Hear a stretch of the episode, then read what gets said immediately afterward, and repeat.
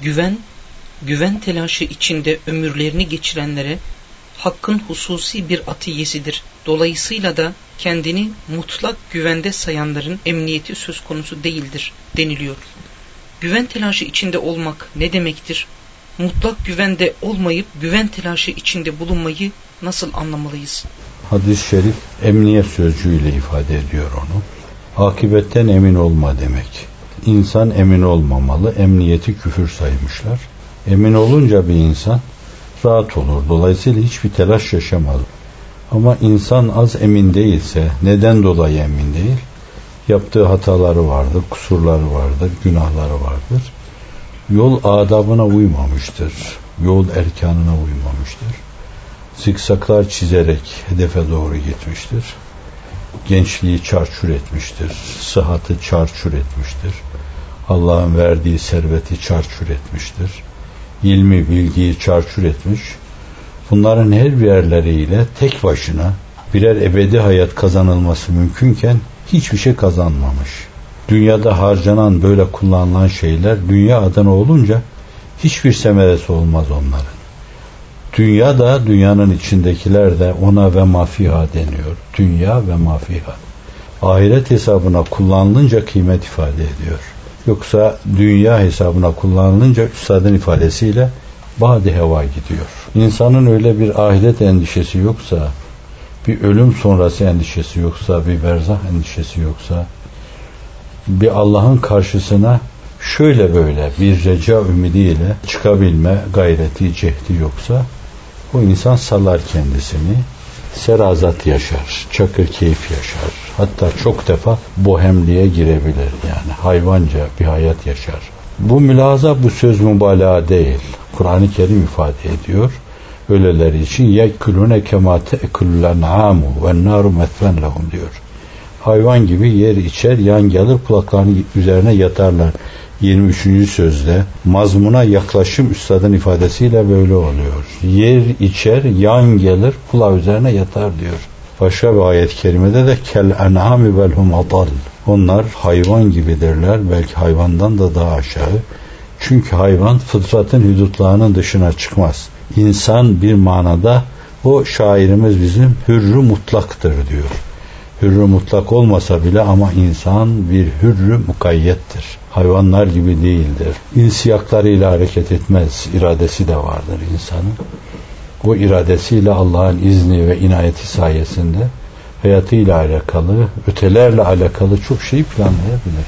Kur'an-ı Kerim onlara kelenam diyor bir yerde. Bir yerde de yekulune kemate am diyor. Bir yerde kemetelil kelb in tahmil aleyh yelhez ev tetruku. Bir yerde de bilgisi var fakat marifete dönüşmemiş o marifet muhabbet doğurmamış, o muhabbet aşka şevke inkılap etmemiş. Ona da kemeselül himar yahmülü esfara. Eski ahit, yeni ahit, Kur'an-ı Kerim sırtında taşıyor onları. Kafasında her şey var. Müthiş bir teolog. Fakat bunların hiçbirini marifete inkılap ediyor. Süt çıkmıyor ondan. Kemeselil himar yahmülü esfara. Şimdi bu tabirler Kur'an'ın o nezih ifadesi içinde muktezai zahire mütabakat açısından eğer telaffuz edilmişse bizim bu meseleleri telaffuz etmemizde bir mahsur olmasa gerek herhalde. Dolayısıyla ahiret endiş olma esas, hesap endiş olma, münker nekirin sualleri karşısında sual endiş olma, ötelere inanmanın ifadesidir. O mevzuda endişe duymama maküsen mütenasip zannediyorum biraz. İşte kafa karışıklığıyla alakalı. Yani ne kadar kafası karışık, ne kadar tereddütleri, ne kadar şüpheleri varsa o nispette çok alakadar olamıyor. O mevzuda sağlam bir kafa yapısı olsa, bir izan olsa, bir inancı olsa gideceği yere ona göre bilet tedarikine bakacak. Ona göre limana gidecek. Ona göre binmesi gerekli olan vapura binecek. Kimin vapuruna binmesi gerekliyse ona göre her zaman hazırlıklı bulunacak, tetikte bulunacak, teyakkuzda bulunacak. Emin olmama meselesine kutsi hadis olarak rivayet edilen bir mübarek sözde Cenab-ı Hak buyuruyor ki La ecma'u beyne emneyn ve la ecma'u beyne havfeyn. Ben iki emniyeti birden vermem. Yani insanlar dünyada emniyet içinde yaşıyorlarsa hiçbir korkuları, hiçbir telaşları yoksa Ahiretlerinden korkulur onların. Çünkü insan ela külla bir yerde korku yaşaması lazım. Korku insan hayatının tabi karelerindendir. İnsan hayatının lazımı gayri müfarikidir. Mutlaka onu bir yerde yaşaması lazım. Burada belli ölçüde yaşayan onu berzahta tamamlar. Berzahta tamamlanmayan mahşerde tamamlanır. Mizan başında tamamlanır.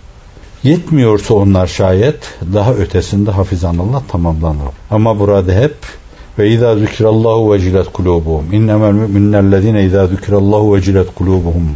Ve izâ tüliyet aleyhim âyâtü zâdetum imanen ve alâ rabbihim yetevekkelûn. Müminlerin evsaf-ı aliyelerini sıralıyor orada. Sürekli kalpleri tir tir titriyorsa titreme faslını burada yaşamışlar. Sıtma tutmuş gibi titremişler. Korkuyu burada yaşamışlar. Bakacaklar onun defterini orada. Sen bu faslı geçmişin diyecekler. Bu imtihanı açmışın diyecekler. İşte la ecma'u beyni emneyin bu yani.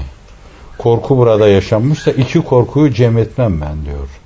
Burada bir mümin hep böyle korkarak yaşamışsa hep mayınlı tarlada geziyor gibi acaba nerede hafizan Allah şeytan tarafından çarpılacağım Allah'ım öyle bir çarpılmadan beni koru Rabbi auzu bike min hemezati şeyatin ve auzu bike rabbi yahturun endişeniz varsa her gün yatmadan evvel auzu billahi min şeyatinil insi vel cinni ve nefsil emmareti bisu diyeceksiniz insi cinni şeytanların ve nefsi emmarenin şerrinden sana sığınarak yatağa giriyorum.'' Orada da fena hülyalar benim zihnimi işgal edebilir. Beni kötü duygu alemlerinde gezdirebilirler. Kötü duygunun vadilerinde dolaştırabilirler. Beni ondan uzaklaştır. Kalbin zümrüt tepelerinde sabahlara kadar dolaştır. Seni temaşa zevkiyle mest ve sermest eyle. Mahmur dolaşayım. Senin marifetin, senin muhabbetin, senin aşkı şevkinde. Korkacaksın ondan, hasmından endişe duyacaksın. Onun bir şey yapacağından dolayı değil. Fakat sen kendi boşluklarınla onun önünde açılırsan o boşlukları değerlendirir. Hazreti Adem'in manevi heykeli, mahiyeti karşısında onun söylediği sözler çok calibi dikkattır. İnsanın vurulabileceği, insanın içine nüfuz edilebileceği bir boşluktur, bir tüneldir. Şehvet boşluğu, kim boşluğu, nefret boşluğu, hırs boşluğu, haset boşluğu. Bütün bu boşlukları temaşa edince şeytan diyor ki bunun içinde çok boşluklar var. Ben bunun içinde rahatlıkla dolaşabilirim. Sizin mahiyetinize belli maksatlar için konmuş bu şeyler siz onlara Allah'ın vaz ettiği maksatlar istikametindeki mahulüke leh diyoruz. Kullanmazsanız şayet o boşlukları şeytan kendi hesabına değerlendirir. Onlar bizim boşluklarımız. Dolayısıyla Efendimiz sallallahu aleyhi ve sellemin mübarek bir ifadesine binaen diyorum. Şeytana hakiki halk, hakiki tesir hakkı vermeyin. O bir müzeyyindir, bir müsevvildir. Tesvil tabirini Hazreti Yakup iki defa kullanıyor Sure Yusuf'ta. Bel sevvelet lekum enfusukum.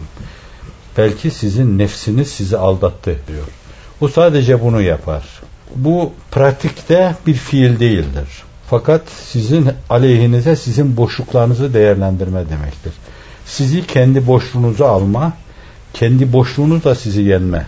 Uzak doğu oyunlarındandır.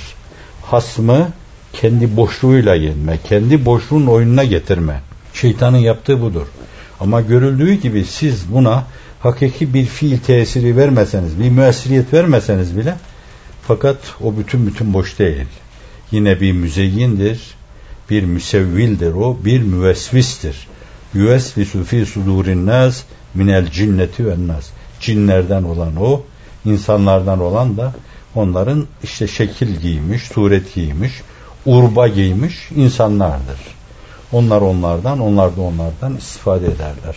Evet, böyle bir endişe insanın içinde varsa bu ahirete ait endişeleri sürekli böyle yontar, bitirir. Buradaki her korku, her endişe, her telaş size aman ya Rabbi deme bir taraftan Cenab-ı Hakk'a sığınmaya sizi sevk eder. Derseniz ki tut elimden beni, tut ki edemem sensiz. Bu havada bir laf değil. Bunu insanlığın iftar tablosu sabah akşam duaları içine koymuş. Ya hayyu ya kayyum bir rahmeti estağith eslih li şe'ni kullehu ve la tekilni ila nefsi tarfete ayin. Birleri ve la akalle min zalik de diyorlar. Ey hayy kayyum senden yardım diliyorum beni göz açıp kapayıncaya kadar nefsimle baş başa bırakma. Bir an dili olsa edemem sensiz. Mülazası budur. Bir taraftan siz içiniz dolu dolu böyle endişe yaşıyorsanız, kendinizin kendinize yetmediğiniz şuurunu taşıyorsanız şayet, aman ben kendi kendime ayakta duramam. Hani çocuklara ilk defa ayakta durma, day day etme meselesini yaparken annesi babası yakını yanında durur. Hatta ellerini de açarlar. O da o güvende ayakta durmaya çalışır yani. Siz ellerinizi uzatmasanız o da durma azmini göstermez, gayretini göstermez. Biz ayakta duruyorsak işte day day yapıyoruz orada. Allah'ım bizi tut böyle devrilmeyelim dersiniz. Endişe insanı böyledir. Telaş insanı böyledir. Rabbena aleyke tevekkelna ve ileyke enebna ve ileykel masirdir. Endişe insanı, korku insanı. Bu çok küçümsenecek bir şey değil. Size hiç sarsılmayacak bir rüknü rekin yolunu gösteriyor. Öyle sarsılmaz bir kuvvet, bir güç kaynağı ki o, ona sırtınızı verdiğiniz zaman dünya sizi deviremez. Hakiki imanı elde eden adam kainata meydan okuyabilir. Bakın kuvvetsizlikte kuvvetin sırrı yani. Kendini güçsüz görmede adeta o güçsüzlüğü sen bütün güçlerin açılması senin hesabına işlemesi harekete geçmesi için bir sihirli anahtar gibi kullanıyorsun. Aczın, fakrın, gücün ve kuvvetin kapılarını ardına kadar açıyor sana. İşte endişe ve korku bir taraftan bunu yapıyor. Bir diğer taraftan da senin ahirette duyacağın endişeleri tüketiyor burada. Burada endişe duyuyorsun. Orada buzullardan koskocaman bir title denizin dibine kayıyor, eriyor. Buradaki korku, buradaki endişe adeta bir hararet hasıl ediyor. Çünkü burayla ora arasında böyle çok ciddi bir alaka var. Düşünün ki Allah korkusundan dökülen gözyaşlar orada.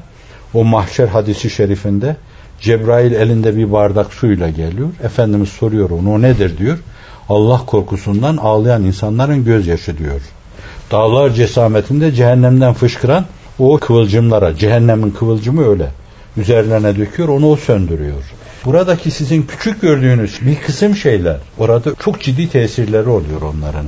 Bu açıdan buradaki korku ve endişe, tir tir titreme, zangır zangır titreme, oradaki titremelerinizi dindiriyor sizin. Oradaki korkularınızı bertaraf ediyor. Bakıyorsunuz ki sizin buradaki titremeleriniz birer tohum halinde düşmüş, öbür alemde emniyet halinde neşünema bulmuş. Buradaki endişeleriniz orada Rabbimize güven halinde neşünema bulmuş.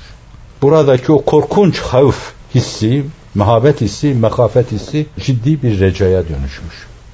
Evet bu dünya bir yönüyle öbür dünyanın aynıdır. Bu tabiri Akif kullanıyor. Gayri değil öbür dünyanın aynıdır. Fakat ne ekerseniz orada onu biçersiniz bir yönüyle.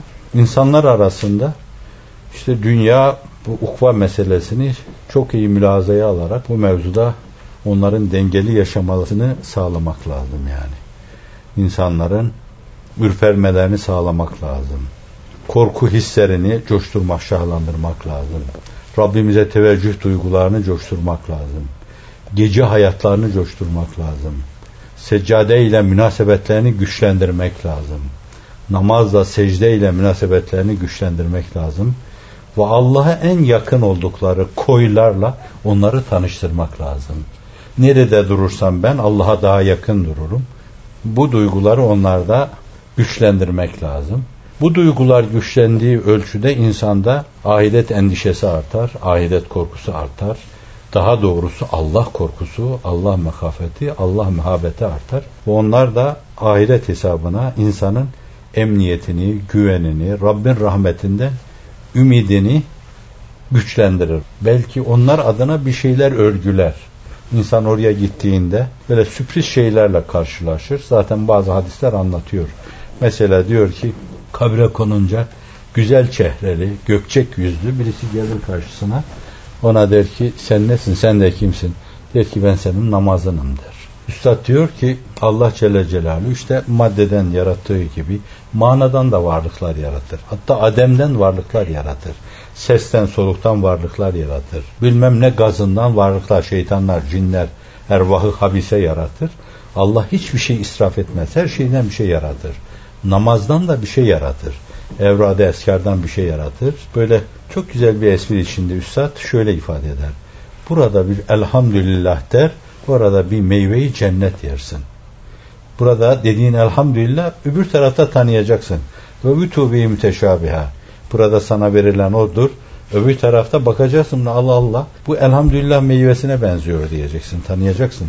Onunla onun arasında bir münasebet var.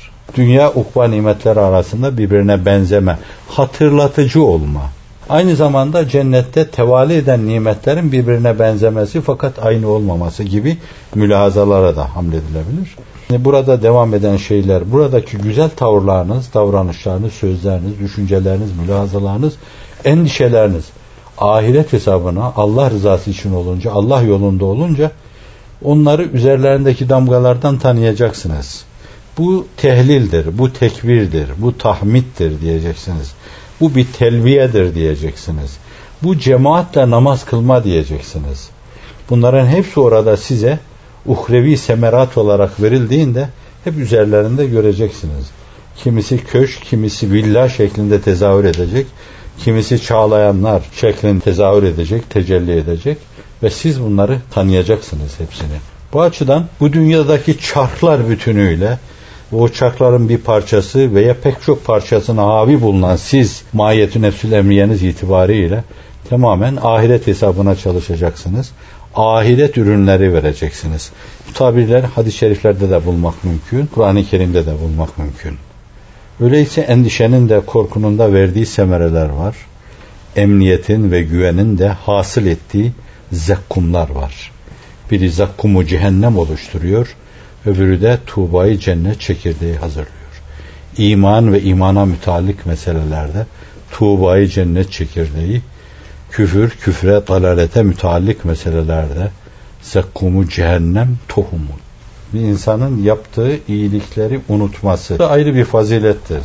Çünkü unutmayan birisi olduğuna göre benim onu hafızam malı gibi hafızamda tutmanın hiç alemi yok. Bir yerde o mesele hiç silinmeyen disketlere alınıyorsa günümüzün moda tabirleriyle ifade ediyorum ben. Rabbim bağışlasın kusursa. Bir yerde silinmeyecek disketlere kaydediliyorsa bunlar benim ameli hafızamda tutmanın hiçbir alemi yok. Belki bir insan hafızasında tutması gerekli olan bir şey vardır. O da en küçük hatalarından en büyük günahlarına ve ballerine kadar. Evet gerçi bunların da disketleri vardır. Fakat sizin bunları her defasında hatırlamanız içinizde bir burkuntu meydana getirecek. Bir kere gözüm kaymıştı benim. Bir burkuntu meydana getirecek. Bir kere iradi olarak ben bir şeye kulak kabartmıştım. İçinde bir burkuntu meydana getirecek bir kere birini çekiştirmiştim. içinde bir bukuntu meydana getirecek. Bir kere ben bu ağzımda değişik haltlar karıştırmıştım. içinde bir burkuntu meydana getirecek. Ve buradaki her burkuntu yine o günah iceberglerini orada koparacak ve eritecektir. Bunu unutmayacaksın. Çünkü el virru la yeblal ve zembu la yunsal. Sen unutmamalısın. Madem o unutmuyor onu sen unutmamalısın. Unutmama günahı eritir hatırda tutma da sevabın derecesine, sevabın derinliğine dokunur. Sevabı işleyip denize atacaksın. Sana diyecekler bir dönemde sen dünyanın yarısını kurtarmıştın. Aklımda değil, hatırlamıyorum. Bilmiyorum diyeceksin. Ama günaha gelince bir gün bir kuşu yuvasından uçurmuşsun. Ki Efendimiz men ediyor ondan. Yani bir Hristiyan sadece o yönüyle Efendimizin şefkatine bakınca aman Allah'ım ne müthiş şey diyor. Geçen gün de birisi anlatırken orada Efendimizin o yanını anlattı. Ki Efendimiz sallallahu Mekke fethine giderken çok gizli gidiyor. Kimseye duyurmuyor onu. Malum Mekke'den Kabe'den ışıklar görünecek noktaya varacağına kadar o sürekli hep zaten bu, bu türlü seferlerinde sırriyet ve ketumiyete sığınıyor. Hatta Allah'a sığınmayı bir yönüyle fiili bu türlü durumlarıyla, bu türlü stratejileriyle gerçekleştiriyor. Kabe halkı tarafından görülebilecek bir yere Otav Hümayun'u kurunca o zaman o ışıkları görüyorlar. Zaten her taraftan medet yolları da kesilmiş. İflahlar da kesiliyor onların. Yapacak bir şey kalmıyor. Teslim oluyorlar. Şimdi böyle çok önemli, çok stratejik bir hareket ve hassasiyetle çevresine tembih ediyor. Kabe kan dökülecek bir yer değildir diyor. Bu arada bir karşı koyma oluyor. Bir saat diyor helal kılındı o da bana ve sonra kaldırıldı eski hürmetine döndü diyor. Öyle hassasiyetle gidiyor oraya. Kabe'ye yaklaşmış bir kuş yuva yapmış bir yerde. Ordu Hümayun geçerken onu görüyor Allah Resulü. Ordunun diyor yolunu değiştirdi diyor. Mekke'ye giden o yol seçilmiş strateji çok önemli. 2-3 tane yavrusu olan bir kuşun yavrularından ötürü stratejisine ters tesir edebilecek şekilde orduyu Hümayun'un hareket hattını değiştiriyor. İnsanlığın iftihar tablosu. Şefkat kahramanı sözü ifade etmez. Büyük şefkat insanı demek ifade etmez. Fakat ona rahmaniyet ve rahimiyetin mücessem şekli diyebilirsiniz. Allah da derken zaten öyle buyuruyor. Ve ma erselnake illa rahmeten lil alemin. Mastar olarak ifade ediyor. Adeta rahmetin hasulun bil mastarıdır o diyor. Bir kuşu uçurmadan bile tir tir titriyor. Yine bir yerde aram buyurmuşlar. Bir yılan zuhur ediyor. Ashab-ı kiram arkasından koşuyorlar. O da deliğine girip saklanıyor. Buyuruyor ki Vukiyet min şerrikum ve vukitum min şerriha. O sizin şerrinizden, siz onun şerrinden kurtuldunuz diyor. Onu öldürmeye şer diyor. Yapmamış, öldürmemiş, kıymamış.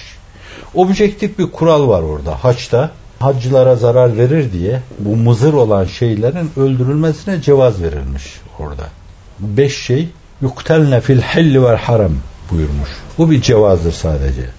Yılan öldürmenin sevabı yoktur bir cevazdır. Yine böyle bir savaşa giderken orada bir kuşun yavrularını alıyorlar. Görüyor gözüyle. Kuş gelmiş başlarında pervaz ediyor. Kim bu eziyeti yaptı diyor ona. Derhal o yavruları bırakın oraya. Bir kuşun, bir ana kuşun yavruları üzerindeki heyecan ve helecanını kalbinde bütün benliğiyle yaşıyor. O onu ciddi bir veba sayıyor. Buyuruyor ki bir kadın bir kediden dolayı cehenneme gitti. Evinde bağladı onu. Bırakmadı ki haşhaşı ertten yiyerek yaşasın, hayatını devam ettirsin. Salmadı diyor onu.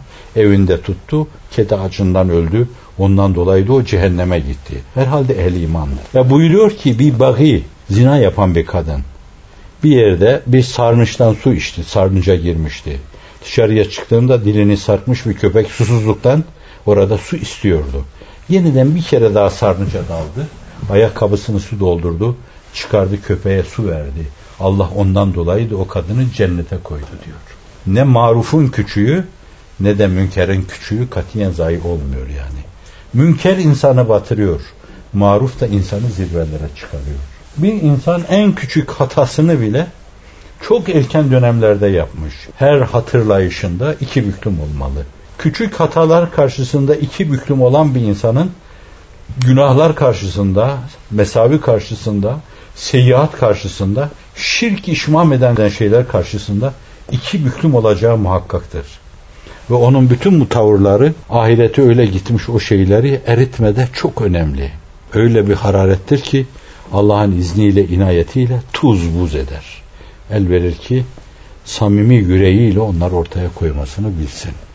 Korku, endişe, telaş, hiçbir şeyi küçük görmeme, ne günahları ne de sevapları küçük görmeme.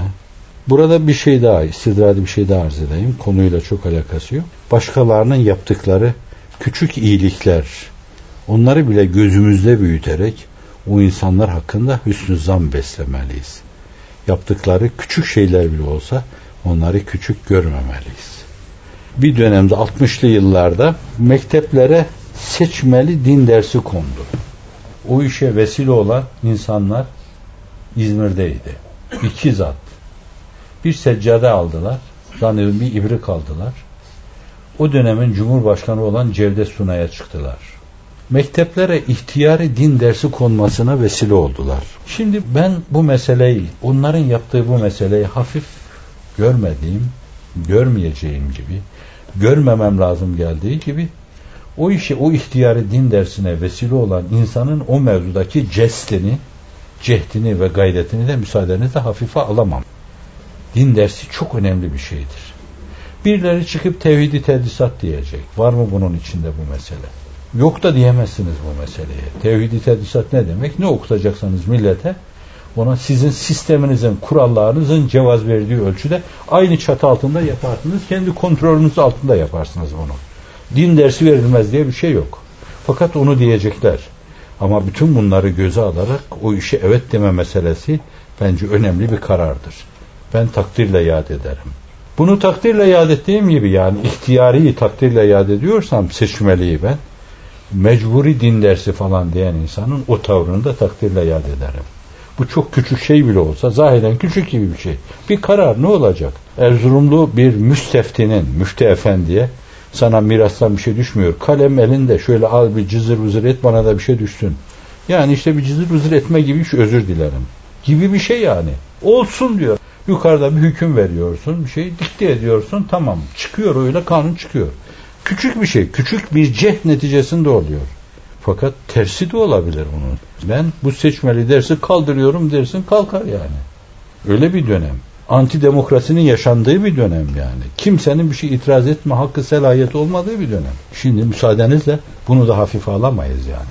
Birileri kalkıp münakaşa mevzu yapmaları, diyalektiğe girmeleri mevzuda işin başını sonunu koparmaları, gerçek mevzu yetim bırakmaları, anlaşılmaz hale getirmeleri bu meselenin mahiyetini değiştirmez. Hangi iyilik olursa olsun sahibi unutmaz onu. Bu iyilikle mükafatlandırır. Femen ya'mel miskale zerretin hayren yere ve men ya'mel miskale zerretin şerren. Hayatının son dakikasında gelmiş hayatının son saatlerini yaşıyor. Efendimizle buluşmak, görüşmek üzere gelmiş. Demişler ki Efendimiz Uhud'a çıktı savaşıyor orada.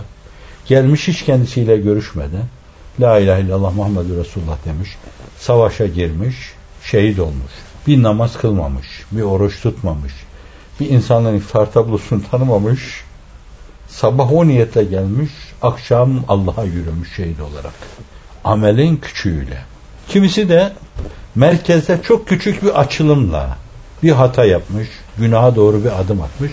Her bir günah içinden küfre giden bir yol vardır. İmandan bir adım uzaklaşmış, küfre bir adım yaklaşmış. İsmi azamı bilen Bel'am İbni Bağur'a baş aşağı yuvarlanmış, cehenneme gitmiştir. Her günah kendi gibi bir günah ister. Mutlaka. Virüsler vücutta hemen böyle civciv yapıp o vücudu kendi hesaplarını işgal etmeyi düşündükleri gibi mikroplar. Herkes bir yönüyle bir alemi kendine mal etmek ister. Benim dünyam olsun der. Aynen onun gibi. Günah da bir kere bir yere geldi mi o da yeni bir günah ister. Yeni bir günaha geldir. Burada ben bir yer buldum sen de bulabilirsin. Geldir. İnsanın duygularını tesir altına alır.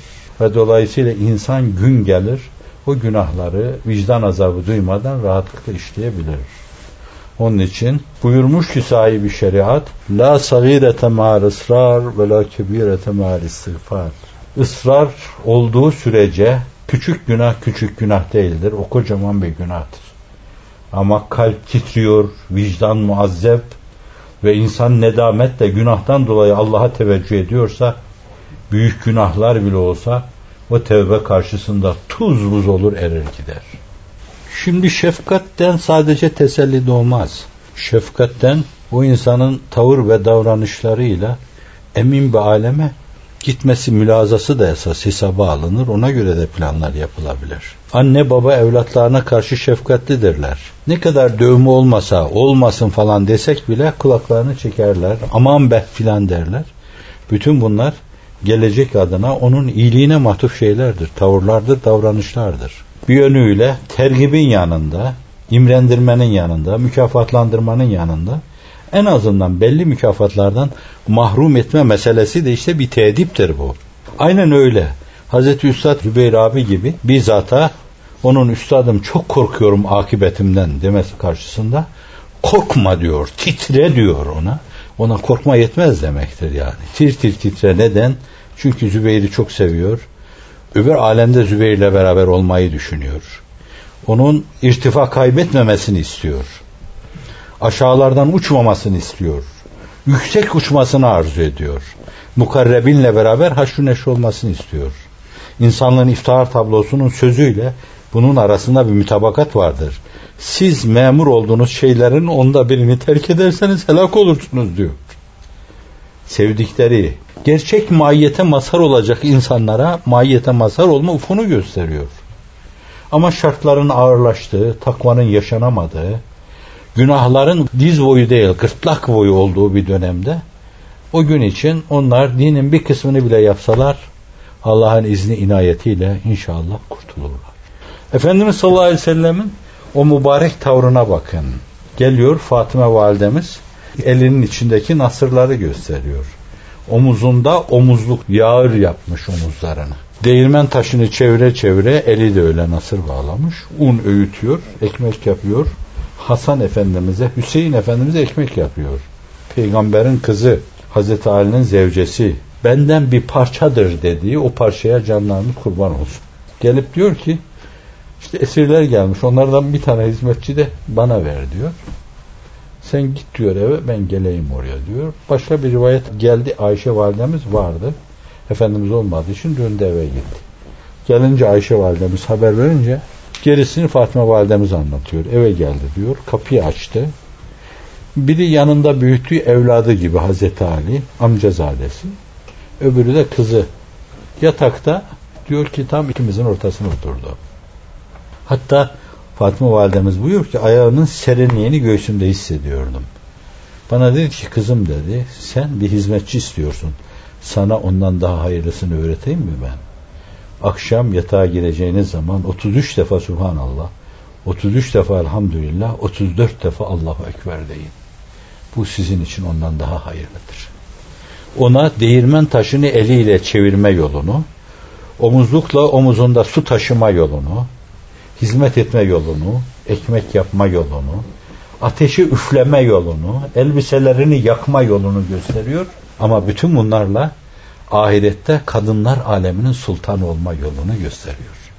Hadicetül Kübra'ya layık bir evlad olma yolunu, peygambere layık bir evlad olma yolunu, bir de bütün seyitlere ve nakiplere ana olma, nine olma yolunu gösteriyor.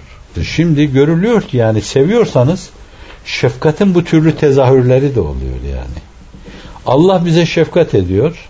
Bizim yaptığımız ibadetler uhrevi hayat adına kıvamımızı bulma bakımından çok önemli şeyler. Aç duruyoruz. Fakat aç durmanın bir yanına açlıktan ağzınız, mideniz, boğazınız veya diş dipleriniz kokuyor. Başkalarını tiksindiren bir şey. Buyuruyor ki o koku ahirette miskten daha enfes hale gelecek.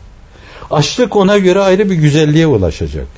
Ve oruç tutanlar çok farklı bir kapı olan Reyyan kapısı, suya doymuşluk, kanmışlık kapısı. Bu kapıdan içeriye girecekler. Bakın bunlar da Allah'ın şefkati.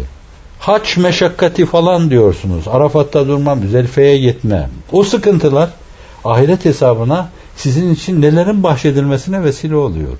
Namaz kılıyorsunuz, berza hayatında size bir refik oluyor. Öbür alemde de size, sizin saadetiniz adına çağlayanlar haline geliyor. Bunların hepsi şefkattir. Siz çoluk çocuğunuzun geleceği adına bir kısım sıkıntılara koşuyorsanız onları okula git diyor, ders çalış, aman ödevini ihmal etme diyorsanız bunlar sıkıntı. Fakat bunlar şefkatin tezahürleridir. Dolayısıyla bir de şefkate öyle bakmak lazım.